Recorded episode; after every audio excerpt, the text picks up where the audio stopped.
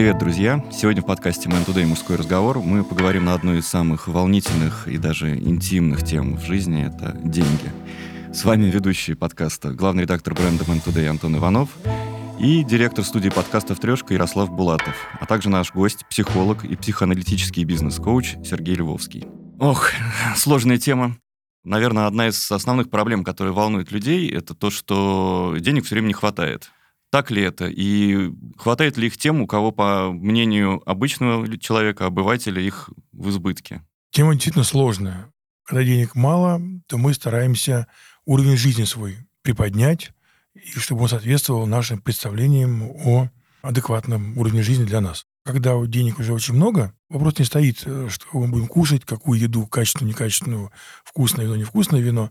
Вопрос стоит в безопасности, сохранности и в том, чтобы это все передать следующим поколениям. То есть эту проблему можно и нужно разбить на много разных подвариантов. Когда ты человек э, бедный, и тебе э, нужно решить задачу, что сегодня принести на ужин в семью, это один уровень проблемы. Когда у тебя иномарка требует замены, и раньше она стоила 5 миллионов, а сейчас она стоит 15 миллионов, и тебе не хочется терять уровень жизни, 5 миллионов у тебя было, а 15 уже проблема, это другая тема для разговора. То есть ты можешь, по большому счету, пересесть на какую-то простенькую машину, и для человека из первой когорты, которую мы обсуждали, для него твои проблемы кажутся забавными. Это тот случай, когда у кого-то щи э, пустые, у кого-то жемчуга мелкие. То есть есть уровень... Наверное, базовый, да, такой базовый, назовем его. Да, да, да, да. А потом пошли всякие фантазийные объекты. Потом начались представления о улучшенной версии себя и своей жизни. Потом начинаются некие статусные вопросы. Нами движет три базовых таких инстинкта, так скажем. Такие э, неуправляемые нами рефлекторные какие-то мероприятия, угу. которые психика организует. Значит, их можно разбить на три большие группы. Первая группа – это инстинкт самосохранения. Это сохранение э, тушки моей. Вот.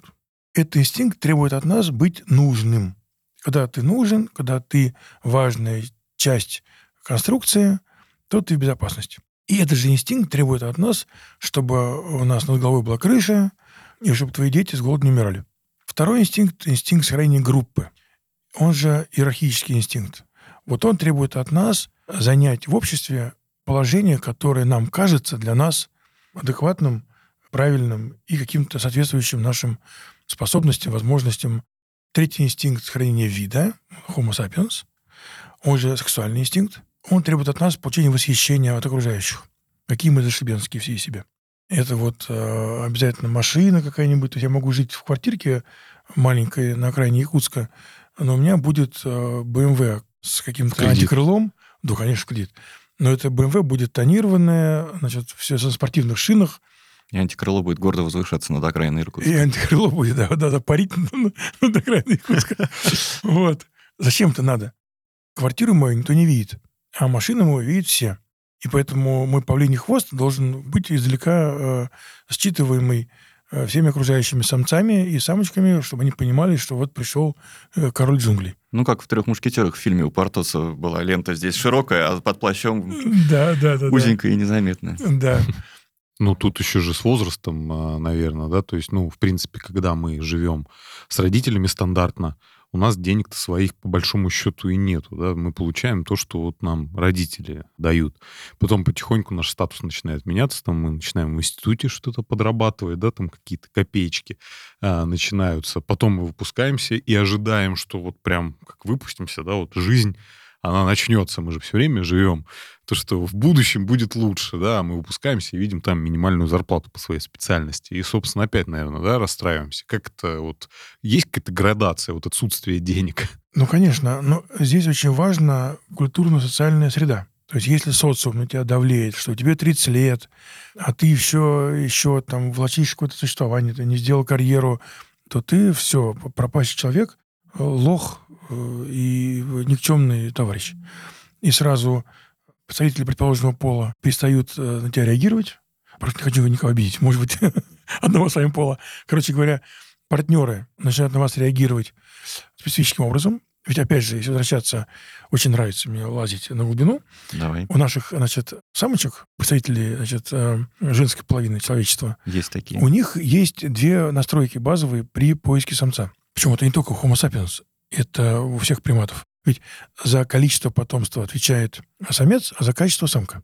Поэтому самка выбирает себе партнера, с которого она готова потомство произвести. Она выбирает его по нескольким критериям. Критерий первый – это качество генетического материала. Второй большой пласт – это социальный статус. Потому что если ты в паре с э, доминантным самцом, то ты более-менее в безопасности. А, и ты, и твое потомство будет обеспечено а, едой, и никто его, значит, э, не заколбасит э, в разборке межвидовой. У там, горилл это все достаточно просто решается. Самая большая горилла, она обычная и доминантная. Чем ты красивее и здоровее, тем ты социально, как правило, более значит, устроен. Мгм. В нашем обществе все очень сложно. Какой-нибудь студент с кубиками на животе, который работает а, аниматором у бассейна, представляется как представитель, передающий качественный генетический материал. А социальный статус выше у маленького толстенького пузатенького дядечки, приехавшего на Мерседесе с карманами, набитыми деньгами, который генетический материал вряд ли можно считаться качественным, но то социальное обеспечение и гарантия безопасности потомства он может обеспечить. Поэтому бедные самочки, они вынуждены э, метаться между разнонаправленными Сексуальными предпочтениями и социальными. половыми влечениями. Да, да, Да-да-да. да. Слушай, Сергей, еще такой вопрос, пока мы не ушли далеко. Мы забыли третью группу, да, то есть самок очень сильно привлекают еще люди творчества. Поэты, музыканты. То есть как это объяснить? Ну, то есть есть вот социальный, есть сексуальный, а есть вот это вот харизматичный, да, какой-то вот творцы. У них же тоже толпа поклонников. И даже у людей, у которых не особо много-то денег, Или это относится тоже к генетическому материалу? Да. То есть человек, который Да. од- одарен харизмой и талантом, он... э, Да, это Может то же самое, что потомство. красивый хвост у павлина. Понятно. То есть самочки выбирают яркого, интересного, потому что яркие и интересные. Почему девочки идутся на хулиганов? Почему до айтишной эры ботаники-очкарики вообще были всегда на последних ролях? Потому что хулиган больше имеет шансов к выживанию, к лидерству в группе. Он проявляет черты того, кто адаптируется к внешней среде легко. Но сейчас все поменялось. Опять бедные женщины. Их жалко очень, потому что а, очкастые а, айтишники вдруг становятся миллиардерами, а эти, значит, активные хулиганы никому не нужны. И несчастные женщины вынуждены опять менять э, конструктивы. Но к тому, что деньги – это один из элементов. Когда я в социальной среде обеспечиваю себе достойное место, я хочу, чтобы меня признавали кем-то. Я хочу, чтобы моя жена, мое окружение со мной гордились, что называется. А деньги самый простой, видимый, примитивный, потому что деньги не могут быть целью такой основной. Это инструмент. Мгм. ну, многие ставят это как цель. Это катастрофа. Денег не хватает. Ну, Вот это, это- это же стандарт. Мы же всегда все упрощаем, поэтому мерить количеством там нулей, ну, условно, нулей там или цифр на счете, свой успех намного проще. Ну, чем, а чем еще? Ну, Да, то это есть видимо. либо, да, либо должность твоя какая-то, мы чем удовлетвориться можем. Ну, я вот там стал начальником. Но, естественно, мы как бы вряд ли ради власти, да, там какой-то становится кто-то начальником. Власти там не столько-то и много, а ради повышения зарплаты. И получается самоцель. Мы сами подменяем вот это вот. Ну, мы живем не ради того, чтобы стать счастливее, да, а просто мы думаем, что станет больше денег, станет больше счастья. Ну, нет. Опять же, есть разный уровень. То есть есть уровень бытового комфорта. То есть хочется жить в комфортной квартире, в хорошем месте, кушать хорошую еду, ездить с семьей отдыхать в хорошие места, ездить на хорошей машине и иметь дачу. Это такие минимальные бытовые необходимые совершенно вещи, которые качество жизни формируют. Но на самом деле очень часто, во-первых, мы перебарщиваем, ну, например, вот я люблю картошку жареную с лучком, чесночком и соленым огурчиком. Это стоит все копейки. То есть даже если мы покупаем домой какие-то экстраса, ими можно полакомиться. Но вот для меня борщ, жареная картошка с котлетой хорошей, качественной, это вообще деликатес. Я вот могу есть каждый день и балдею от этого. И денег, на самом деле, стоит совсем небольших. Но когда я недавно стал учитывать мои расходы, я понял, что расходы основные на рестораны. Причем в этих ресторанах десерты или спиртное. Недавно пошли в ресторан, я отдал полторы тысячи рублей за три бокала саперави. В очень демократическом ресторане, совсем недорогом, грузинском вроде как. Потом увидел в счете, оказывается, маленький бокал, 175 грамм саперави. Стоит 50 рублей. Ну, елки-палки, ну, бутылка вина стоит столько в магазине того, что там в Сапераве. Ты так понимаешь, что вот мы пошли втроем э, в семье посидеть, 5 тысяч рублей отдали за легкий перекус с этим вином. И, и так вот потихонечку-потихонечку по мелочам э, деньги улетают. Э, я пью кофе вот, э, два раза в день. Два раза, там, грубо, по 300 рублей, вот тебе 600. Плюс ты э, потратил, там, по дороге цепанул сэндвич, плюс еще что-то. Мелкие расходы, которые, на самом деле, не, не нужны. Но они поддерживают некий такой образ уровня жизни. То есть я чувствую, что я могу, не считая деньги, покупать себе кофе, когда захочу и где захочу. Образ уровня жизни или все-таки они Образ, дают комфорт? Вот опять же, такой комфорт. Ну, то есть вот э, ты идешь, да, и ты захотел кофе и купил его. И ты не заморачиваешься о том, что, ну нет, придется, наверное, отказать себе в кофе. Вот как в студенчестве, да, вот хочется, но поход в кофейню, как я помню, в студенчестве, да, для меня был таким, ну, достаточно хорошим событием, потому что если хорошая кофейня, там, ну, достаточно, грубо говоря, за 200 рублей тортик в студенчестве, это для меня было прям дорого, потому что 30 рублей стоил сочник. Да. И чашка кофе 150. И то есть девочка там в кофейню 1000 рублей. А на 1000 рублей можно было неделю жить. Ну, это вопрос сложный, опять же, потому что здесь мы ходим в кофейню не чтобы наесться, а чтобы социальные связи поддерживать. Тихо сам с собой один пойти в кофейню а, и тратить там какие-то деньги можно, конечно, но есть только там э, далеко от дома и так далее. А так-то мы ходим в кофейню. Зачем? Чтобы э, с девочкой пообщаться, чтобы, не знаю, с друзьями встретиться. И, и там тратим деньги. То есть мы тратим деньги из-за социального взаимодействия Мгм. для того, чтобы поддерживать свой как бы, статус. Ты не можешь сказать, я отказываюсь от общения с друзьями, потому что они все идут в кофейню, а мне жалко 300 рублей на кофе. Тогда ты лишаешься не кофе, ты лишаешься социальной тусовки. Тогда это нормально, осмысленно, должно быть а, как бы оправдано. Но если ты тратишь деньги, берешь кредит, чтобы купить машину чуть больше статусом, чем у тебя была, для того, чтобы выглядеть перед кем-то как-то покруче, то это уже странно. Это как бы Покупаем вещи, которые нам не нужны, чтобы произвести впечатление на людей, которые нам безразличны. Да, и, и, и которым на нас наплевать, да, вот на самом деле.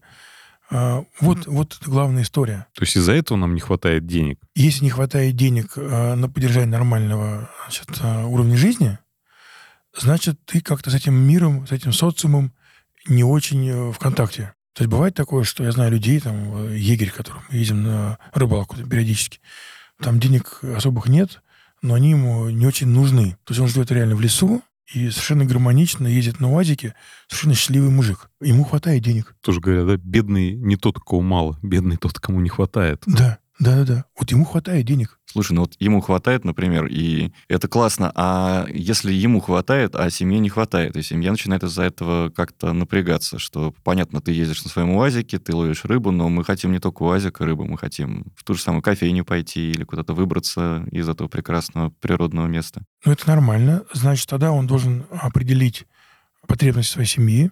Очень важно, чтобы все это было проговорено. Чтобы я понимал, а, моя семья, какие имеет в голове ориентиры, условно говоря, и какие потребности у них не удовлетворены. То есть, если моей жене нужна эта кофейня, нужно пойти в театр, нужно выйти в красивом платье там, на какую-то вечеринку, и хочется ходить э, в гости и как-то социально э, взаимодействовать, тогда я должен подумать, где эти деньги можно заработать. Тогда я просто егерь. Начинаю там, давать рекламу, начинаю зазывать туристов к себе, начинаю организовывать какую-то движуху, чтобы заработать денег.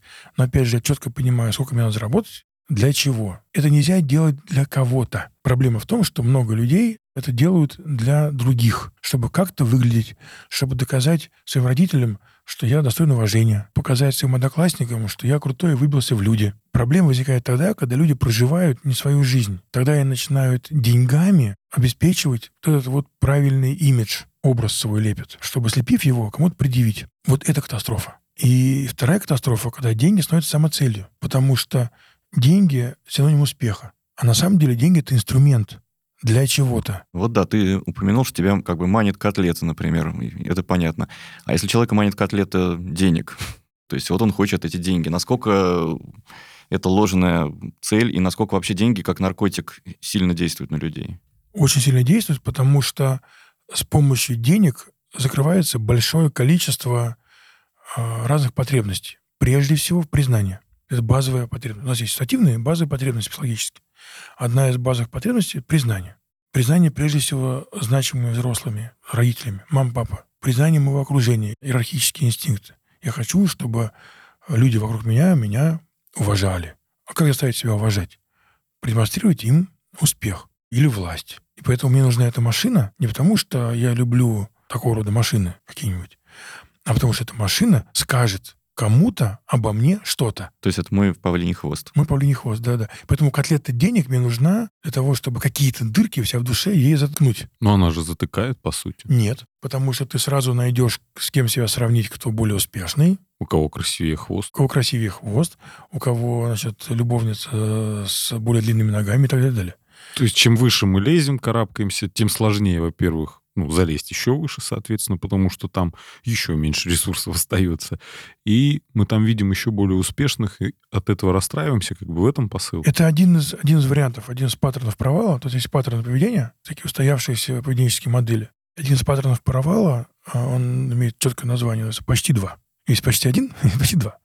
Вот почти два — это паттерн провала, когда мы ставим себе какую-то цель, ее достигаем, но не радуемся ей, потому что тут же замечаем рядом цель пожирнее. То есть э, начинаем себя сравнивать уже не своими одноклассниками, э, неудачниками, а с соседями по даче, у кого Бентли поновее. Э, мечтали купить себе лодку, купили лодку, запарковали на пирсе и выяснили, что это самая маленькая лодка на пирсе. И в этом обществе мы выглядим какие-то неудачники. А с кем надо себя сравнивать? Самим собой вчера. Мгм. Вчера я этого не умел, сегодня я это умею. Вот эта гонка — это попытка добиться признания. А признание нужно добиваться внутри, а не снаружи. Это внешне, это как... Ну, вот у меня родился такой образ во время одной из сессий с моими клиентами, что человек похож на стеклянный манекен и пытается одеждами снаружи форму свою как бы обрести, чтобы тень отбрасывать вообще. А нужно на самом деле изнутри, чтобы такая как бы краска знаете, р- р- распылялась, и ты наполнялся смыслами изнутри. Тогда тебе не нужно будет наваливаться ни на кого, не нужно будет искать опору во внешнем мире, не нужно будет подтверждение внешнего мира своей приемлемости получать. Когда ты сам себе это даешь изнутри, то тебе плевать, как твоя машина оценивается кем-то еще. То есть надо эти вопросы задавать в первую очередь самому себе. Что мне нужно для комфорта и счастья? И это точно не деньги, правильно? Ну, то есть... Деньги — это инструмент. Да, да, да, я понимаю. Если вот э, я там хочу денег, я должен разобраться, значит, для чего я их себе Да, хочу, правильно? И именно. тогда это будет более правильный стимул. То есть и Именно. тогда я буду идти к какой-то цели, которую я хочу, и я буду понимать, что вот инструмент — это деньги. Если инструмент — это деньги, я буду тогда стремиться больше зарабатывать. А может быть, мне нужно, да, там, не больше зарабатывать, а больше писать. Если, допустим, как писатель, да, вот он там кто-то там, я хочу разбогатеть, говорит писатель, но на самом деле он хочет, чтобы его книги там э, всеми были признаны. Тогда, ну, он может разбогатеть и не получить то, к чему Ну, он правильно Если он идет. говорит, что я хочу разбогатеть, то, скорее всего, у него сместится целеполагание. И он начнет писать какую-нибудь дешевую попсу, и как качественный писатель он провалится. Зато он начнет деньги зарабатывать. Это то же самое, что мы приехали за рыбой или на рыбалку. Мгм. Я хочу быть писателем, потому что мне э, интересно э, какие-то мысли э, обретать во фразы, э, облекать и делиться этим с людьми. Мне интересно какие-то миры создавать. То есть интересен процесс. Интересный процесс. В общем, да. создание. не путать карту с местностью. Да, да, да, да. То есть, когда творчество — это доминанта, а деньги, здорово, что они есть, но они не основное. Тогда у тебя творчество будет всегда на первом месте. Качество тебе важнее, чем деньги. Но если тебе деньги важнее, чем качество, тогда есть гораздо проще способы. Можно выпускать какие-нибудь, значит, э, дешевенькие, простенькие Желтый пресс. бульварные да, издания, и все. Это разные цели. Ничего Ну вот плохого я про это, ничего да, плохого нет. и есть, Если люди решили заработать деньги, то окей. Только не надо тогда строить из себя качественных э, журналистов и качественных писателей. И надо честно говорить, я бабло рублю. Мгм. Окей. Если говорить про ловушки, которые еще деньги готовят людям, в которые люди регулярно попадают, какие можно выделить вот такие опасности? Есть опасность формирования фантазийных объектов. То есть, когда я не деньги зарабатываю или теряю, а я только что Rolls-Royce на бирже потерял, тогда потеря денег будет катастрофой. То есть, смотри, то деньги для людей часто ассоциируются с каким-то конкретным материальным объектом. Мгм. Дом на море, Rolls-Royce, И если я зарабатываю или теряю, то на самом деле в случае, если это вот э, объект фантазийный у меня в голове, то я потерял не цифрики на мониторе, а я потерял Rolls-Royce только что. Вот такой вот красивенький, там, не знаю, синего цвета с бежевым салоном. Вторая проблема очень важная, что когда мы зарабатываем деньги, мы часто жертвуем чем-то. И вот когда мы приходим к нашей цели, можно обнаружить, что по дороге к этой цели мы потеряли что очень важное. Пожертвовали слишком многим. Пожертвовали слишком многим. Ну, самый большой пример — это люди строят карьеру, делают бизнес и теряют э, семьи. Потому что с женой нет времени общаться, а если общаемся, то я все время занят. У меня либо мысли, либо мои значит, глаза вот в мониторе. Ты, наверное, правильно по этому поводу сказал, то, что мы всегда, наверное, должны осознавать то, что все это мы делаем для себя, и честно себе, да, это говорить. А, ну, зачастую, да, там, судя по фильмам и по диалогам, в принципе, с своими товарищами и так далее, да это же я все для семьи. Ну, это же стандартная, правильно, фраза. Бизнесмены, все, это не для себя, это вот... Да, ложь, как правило потому что а, семья первый, кто страдает. То, что папы у них нет. Папа вся на работе. Если человек остановится и подумает, а вот что я делаю, зачем? Чем я готов пожертвовать, а чем не готов? Это одна из работ коуча, психолога. Когда мы работаем с клиентами, мы говорим, а ты реально что хочешь? Люди состоят из иерархии ценностей, иерархии мотивов. Вот какая у тебя иерархия ценностей? У тебя семья на каком месте? А деньги на каком месте? Люди не задумываются об этом. Они говорят, я хочу быть успешным, я хочу там, построить карьеру, хочу быть директором компании. Но это сложно разложить на какую-то формулу. Наверное, люди хотят и того, и сего, и пятого, и десятого. Как это все гармонизировать? Ну, конечно, мы хотим и того, и другого, и десятого, это правильно. Неправильно, когда мы не формулируем иерархию этих вещей. Если ты хочешь хорошую семью счастливую, или ты хочешь много денег, популярность какую-то, вот я для себя вывел формулу эту, что ты обязательно получишь на что-то одно.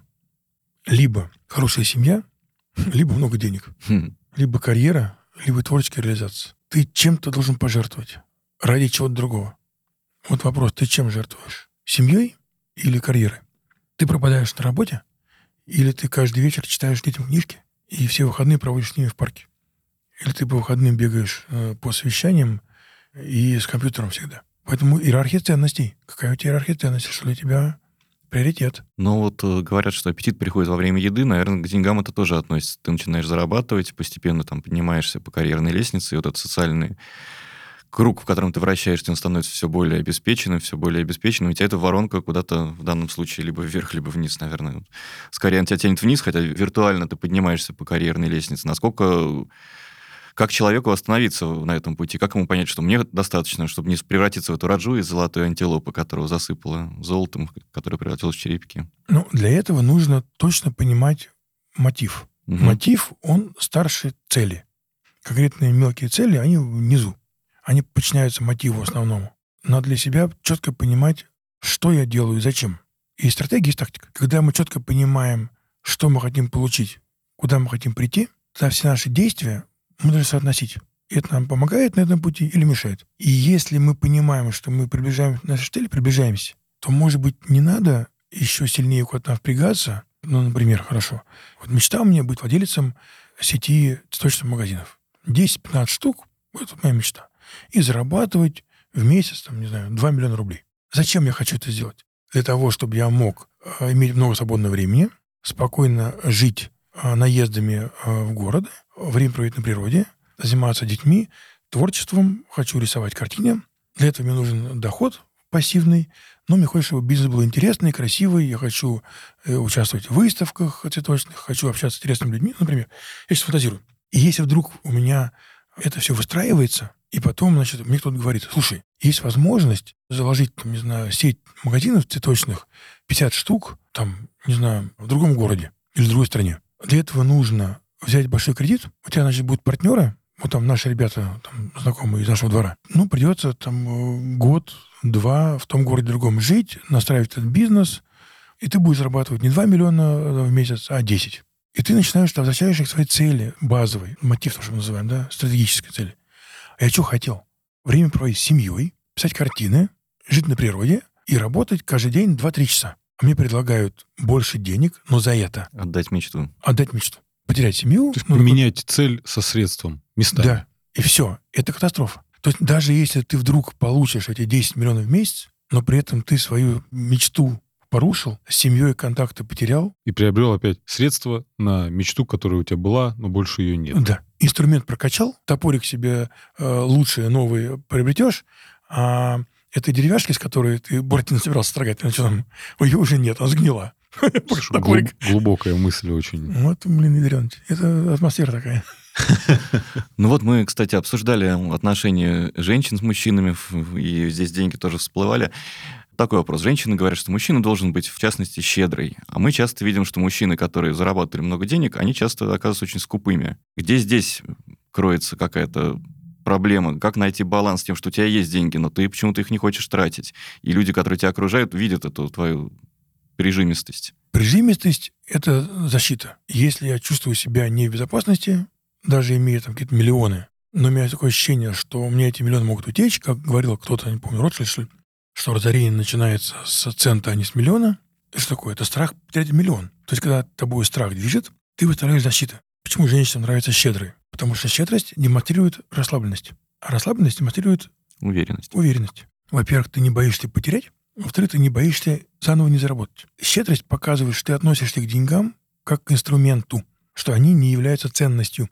То есть есть цена, есть ценность. Цена какой-то вещи, ценность какой-то вещи — это разные вещи. Вот люди часто это путают. Люди деньгам ценность привносят.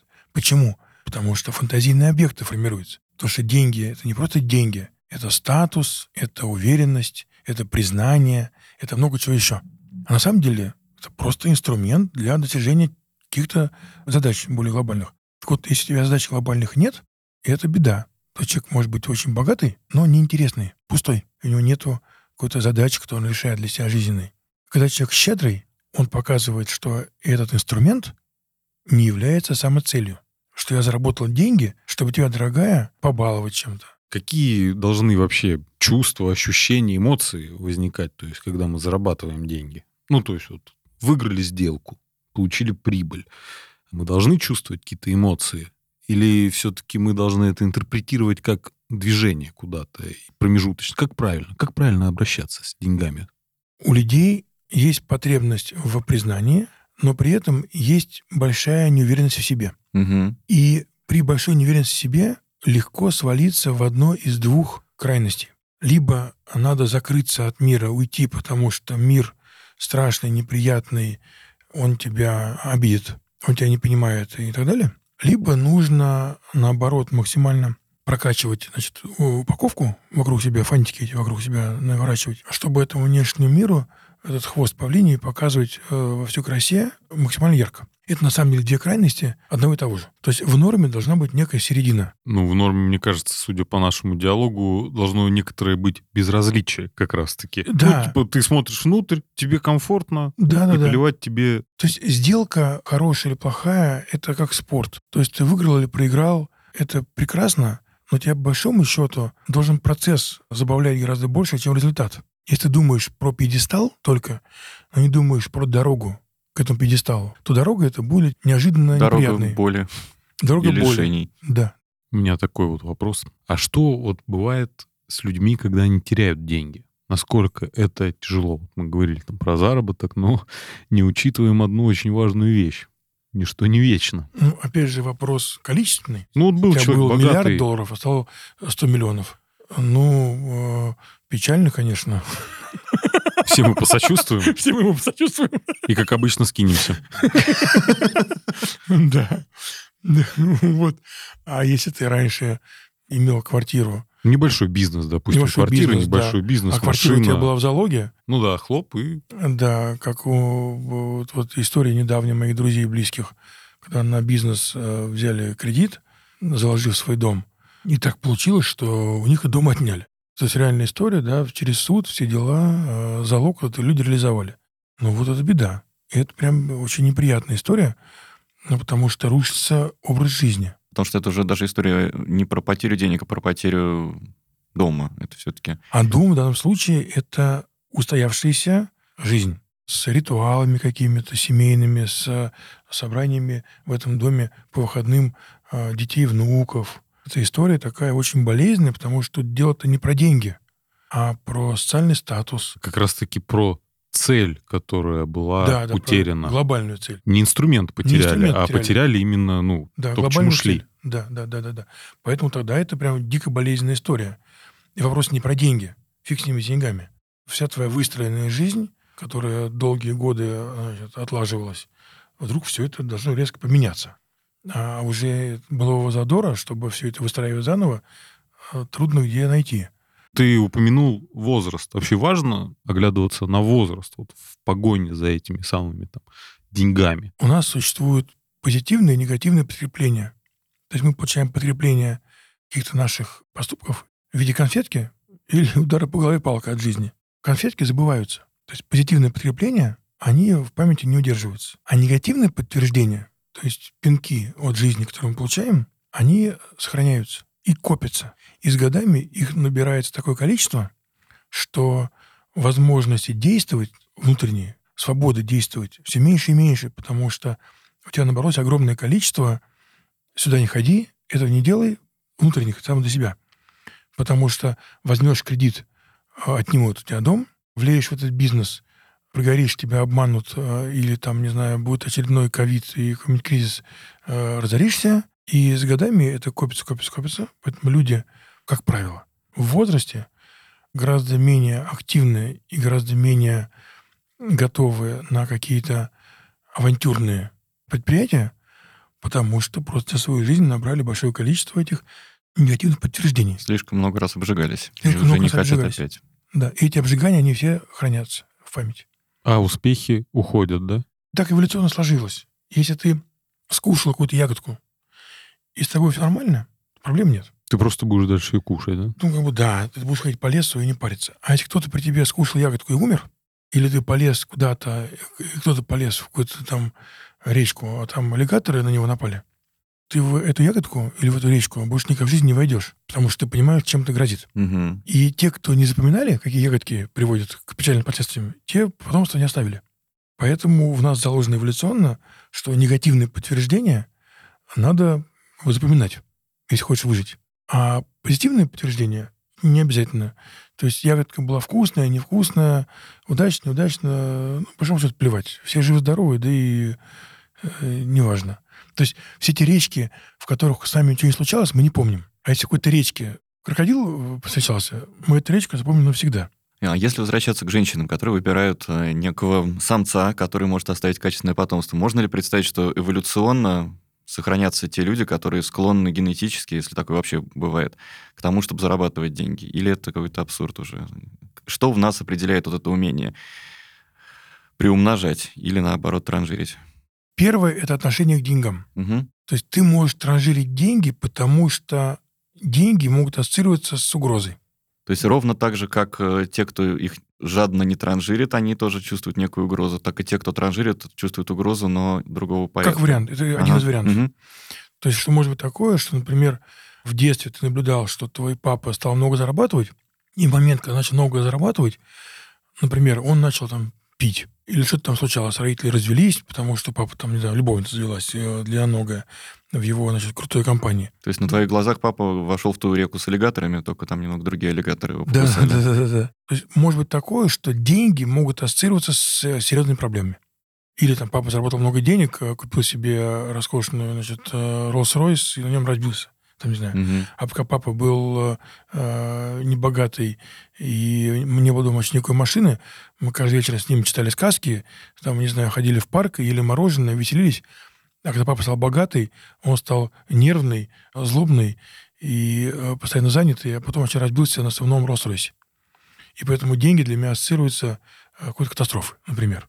И тогда деньги будут пугать. Тогда люди будут, э, э, не осознаваемо это, Пытаться от них избавиться. пытаться от них избавиться. Другой вариант, например, что мне кажется, что я бедный, никому не интересен. Тогда мне нужно всем демонстрировать свое богатство. Что если я богатый, тогда я приемлем.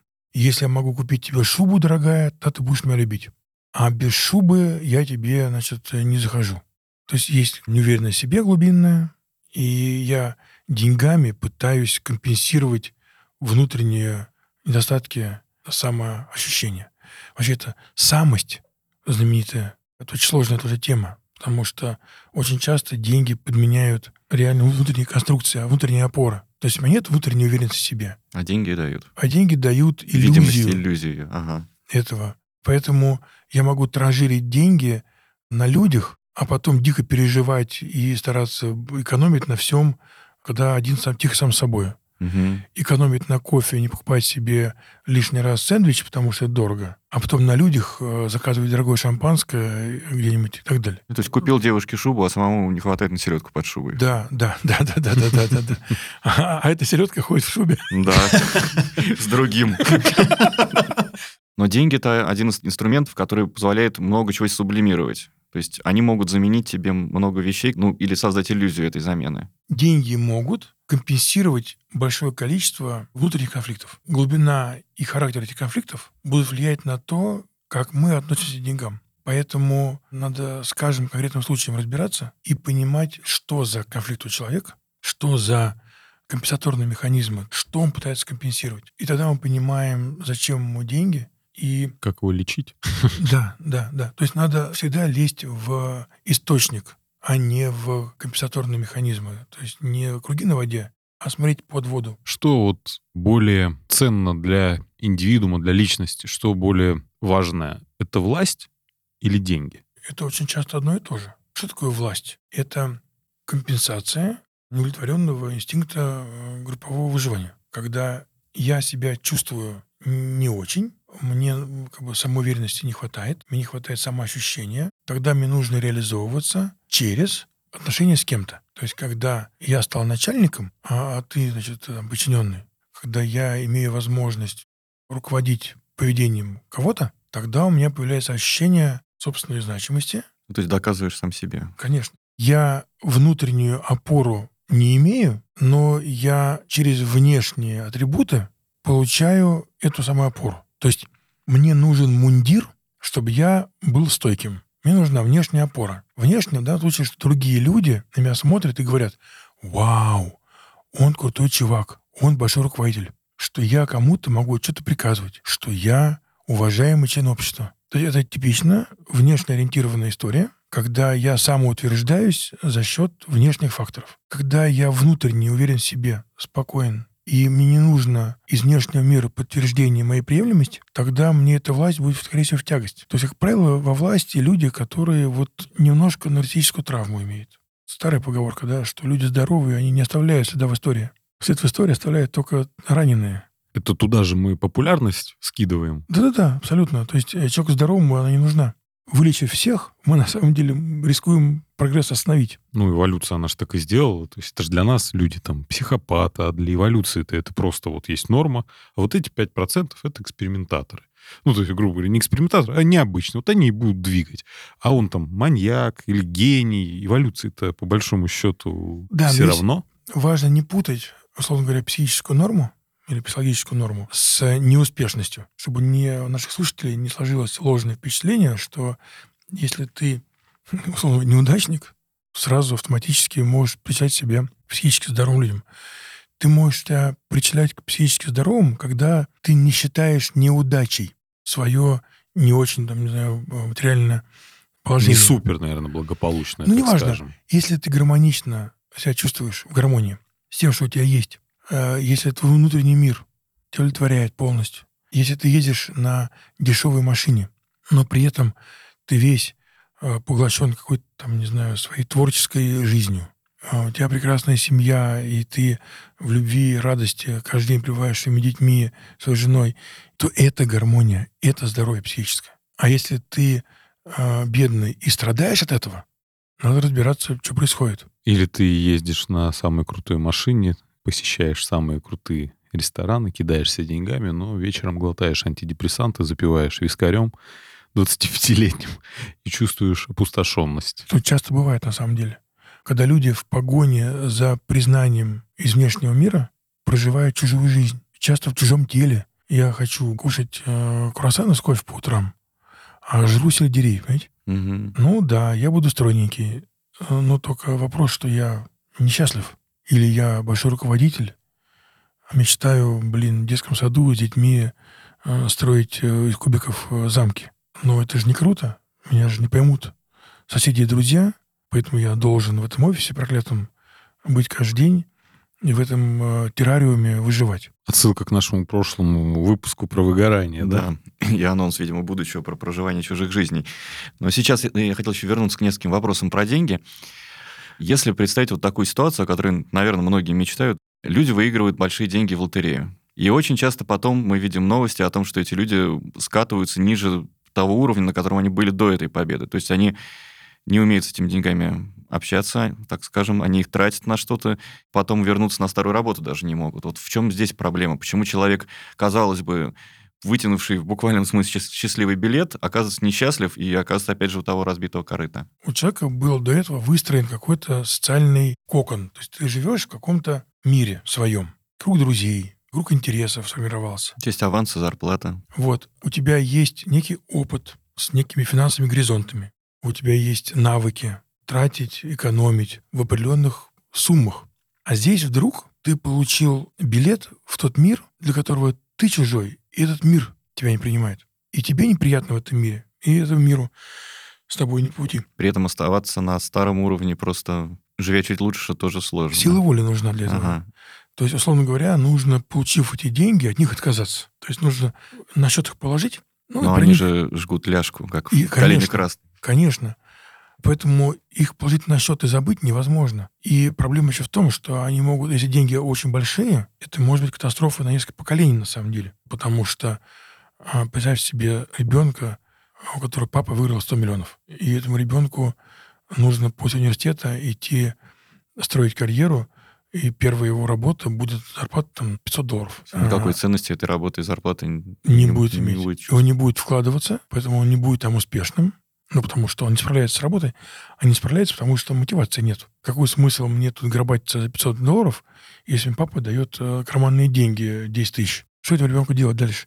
И папа, у которого нет опыта э, поколенческого обращения с этими деньгами, весь круг его, его знакомых смотрит на него с завистью, ненавистью и заискивающий, и все просят тебя в долг, явно не собираясь возвращать. Роль твоя социальная сразу становится какой-то непонятной. И у тебя кроме конфликтов внутренних, внешних, ничего больше нет. То есть на самом деле эти деньги требуют от тебя полной смены парадигмы жизненной. А Причем люди- ты не, не постепенно, да, к ним А шел, резко. как- а резко, и ты, грубо говоря, прыгаешь, ну, правильно, в абсолютно другой мир, который... Совершенно. Ты не готов к этому миру вообще абсолютно. Потому что там и законы жестче, и ошибки не прощаются. Если ты начинаешь жить жизнью рантье, просто деньги эти прожигать, очень быстро ты, во-первых, теряешь ощущение ценности денег этих. Во-вторых, у тебя будет каждый раз ощущение, что я этого недостоин. То есть я-то на самом деле деревенский парень, а меня не пускают в клубы дорогие, потому что я не могу разговор поддержать, который разговаривают в тех клубах. А когда я прихожу в клуб свой старый, деревенский, где кантри играют и пляшут, значит, э, э, с пивом дешевым, на меня все смотрят, значит, как на белую ворону. Ну и так далее, так далее. Катастрофа. Пусть мне отдают. Я, я знаю, что мне делать. Да, наконец-то мы мы можем порадоваться, что мы не выиграли 100 миллионов. Но вот ты правильно коснулся вопроса тоже воспитания детей, и я хотел спросить, вот как правильно с детьми выстраивать отношения с деньгами? Потому что многие пытаются как-то купить какие-то, скажем так, услуги, там, убрался, получил деньги, получил пятерку, тоже получил деньги. Ни в коем случае. Да, Это катастрофа. вот расскажи, как правильно на том уровне, на котором мы можем это контролировать, привить детям правильные привычки общения с деньгами. Вообще это прям огромная тема. То есть мы можем э, тоже еще отдельный подкаст сделать, который будет называться «Отцы и дети» и деньги между детьми и отцами. Отцы и деньги. Потому что это огромная тема, и она прям очень сложная. Ну, ошибка вот а, одна, но основная. Это оплата успехов детей. Это катастрофа. Потому что если мы оплачиваем отметки, оплачиваем какие-то выигранные соревнования, оплачиваем какое-то хорошее поведение ребенка, это сигнал ребенку, что мы его не признаем. То есть мы то, какой он есть без этих побед, нами не признаваемо. Мы должны признавать его, даже когда он принес трояк. Принятие — это когда мы всегда на его стороне. А признание — это то, что ты молодец, несмотря на то, что ты проиграл. А если мы говорим, что ты молодец только если ты выиграл, это значит, что ты проигравший нас не устраиваешь. Ребенок вырастает с ощущением, что у меня нет признания безусловного. Не нужно его зарабатывать. Это катастрофа. то он всю жизнь будет думать, что он ему кому-то что-то надо доказывать. Тогда появляется эти вот желание покупать себе дорогие машины, тогда появляется желание делать карьеры для того, чтобы показать, посмотрите, посмотрите, я молодец. Не оставлять след в истории. Не оставлять след в истории. Но быть при этом несчастными. Понятно. А люди, которые хронически занимают деньги, живут непосредством, это в чем проблема? Это им не хватает на жизнь или это что-то не так в их психологии? Это не так в выстраивании финансового, что называется, конструкции в голове. Это значит, что они тратят больше, чем могут себе позволить. Это значит, что у них отношения с деньгами не выстроены. Вопрос, почему? Это очень индивидуальная история. То есть, может быть, опять же, непринятие денег. Когда люди избавляются от денег, или когда люди неадекватно оценивают свои желания, потребности, покупают вещи дороже, чем могут себе позволить. Вопрос, зачем эти вещи? Это явно совершенно дисбаланс в понимании «хочу-могу». Вопрос, что ты хочешь, зачем тебе это надо, и что ты на самом деле можешь. То есть, может быть, тебе нужно э, или больше зарабатывать, или свои желания как-то э, приземлить. Проблема в том, что слишком общая тема, и нужно в, идти в, в глубь.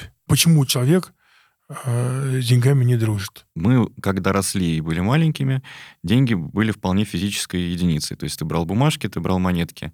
Сейчас мы практически не трогаем эти бумажки и монетки. У нас есть некие карты, часто кредитные. Мы не видим эти деньги неосязаемых, а просто прикладываем какой-то пластик.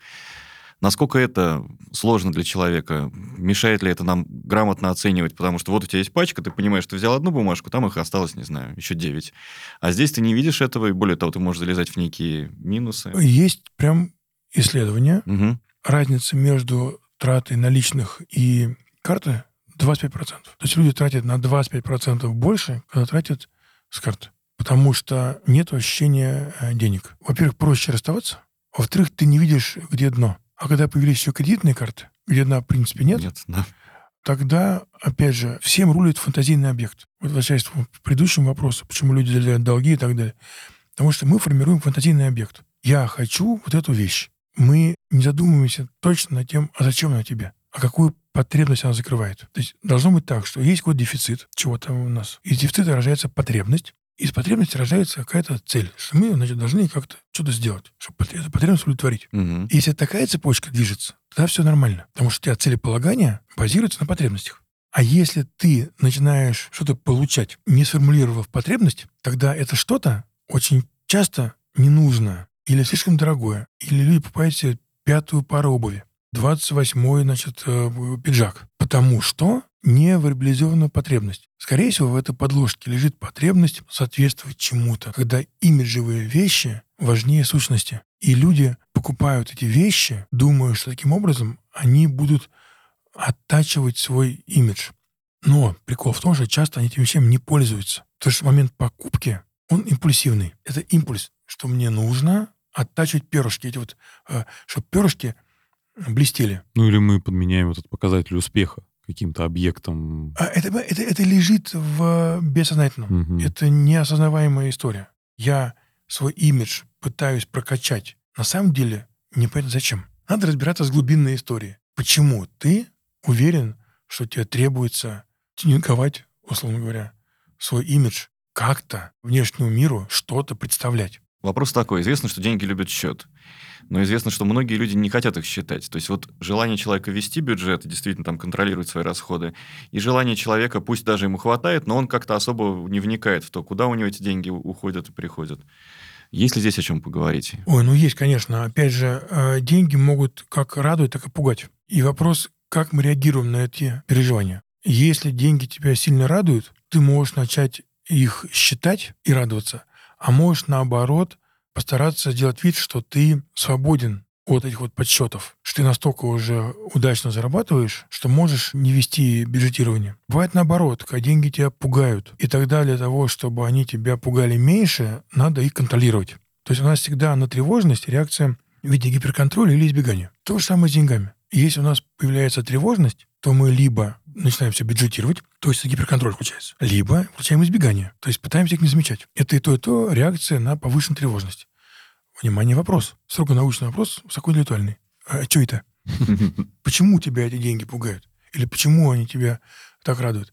почему у тебя тревожность поднялась. Так их надо считать, надо контролировать. Все вопрос в степени выраженности. То есть нужно вроде как и считать, вроде как и легко относиться. Надо э, смотреть, Баланс. у тебя сальдо плюсовое или отрицательное? Мгм. Если твой образ жизни приводит к тому, что у тебя в конце месяца э, денег остается какое-то количество, и в момент прихода новых э, заработков у тебя старое еще потрачено не до конца, тогда можешь особо не напрягаться. В общем, если ты себя комфортно чувствуешь во все промежутки месяца, то, в принципе, Ну, ты все правильно делаешь. Ну да, да, да. То есть надо контролировать, не нужно доводить это до какого-то маниакального состояния. Все, я... Ну, то есть, если я иду, иду, иду, и вижу на улице в витрине какие-нибудь наушники за 50 тысяч рублей, и меня начинает трусить, то, что я хочу их, а у меня всего на карте 20, лучше идти к психологу и потратить эти Надо 20 спросить, э, спросить, а зачем, что я собираюсь этими наушниками компенсировать? Какую потребность я закрываю? Потребность в послушать музыку или потребность в ощущении успешности своей? Наушники могут играть много разных ролей. Как деньги. как деньги. Ну что ж, я надеюсь, что сегодня через свои наушники или динамик вы услышали много нового полезного, что позволит вам сохранить, приумножить деньги, а еще важнее свое общее ощущение счастья и радости от жизни. Слушайте нас дальше. Сергей, большое спасибо. Я думаю, что это не последняя наша встреча. И время мы Спасибо, потратили не зря. Ну, а те, кто это прослушал, не зря потратят свои деньги.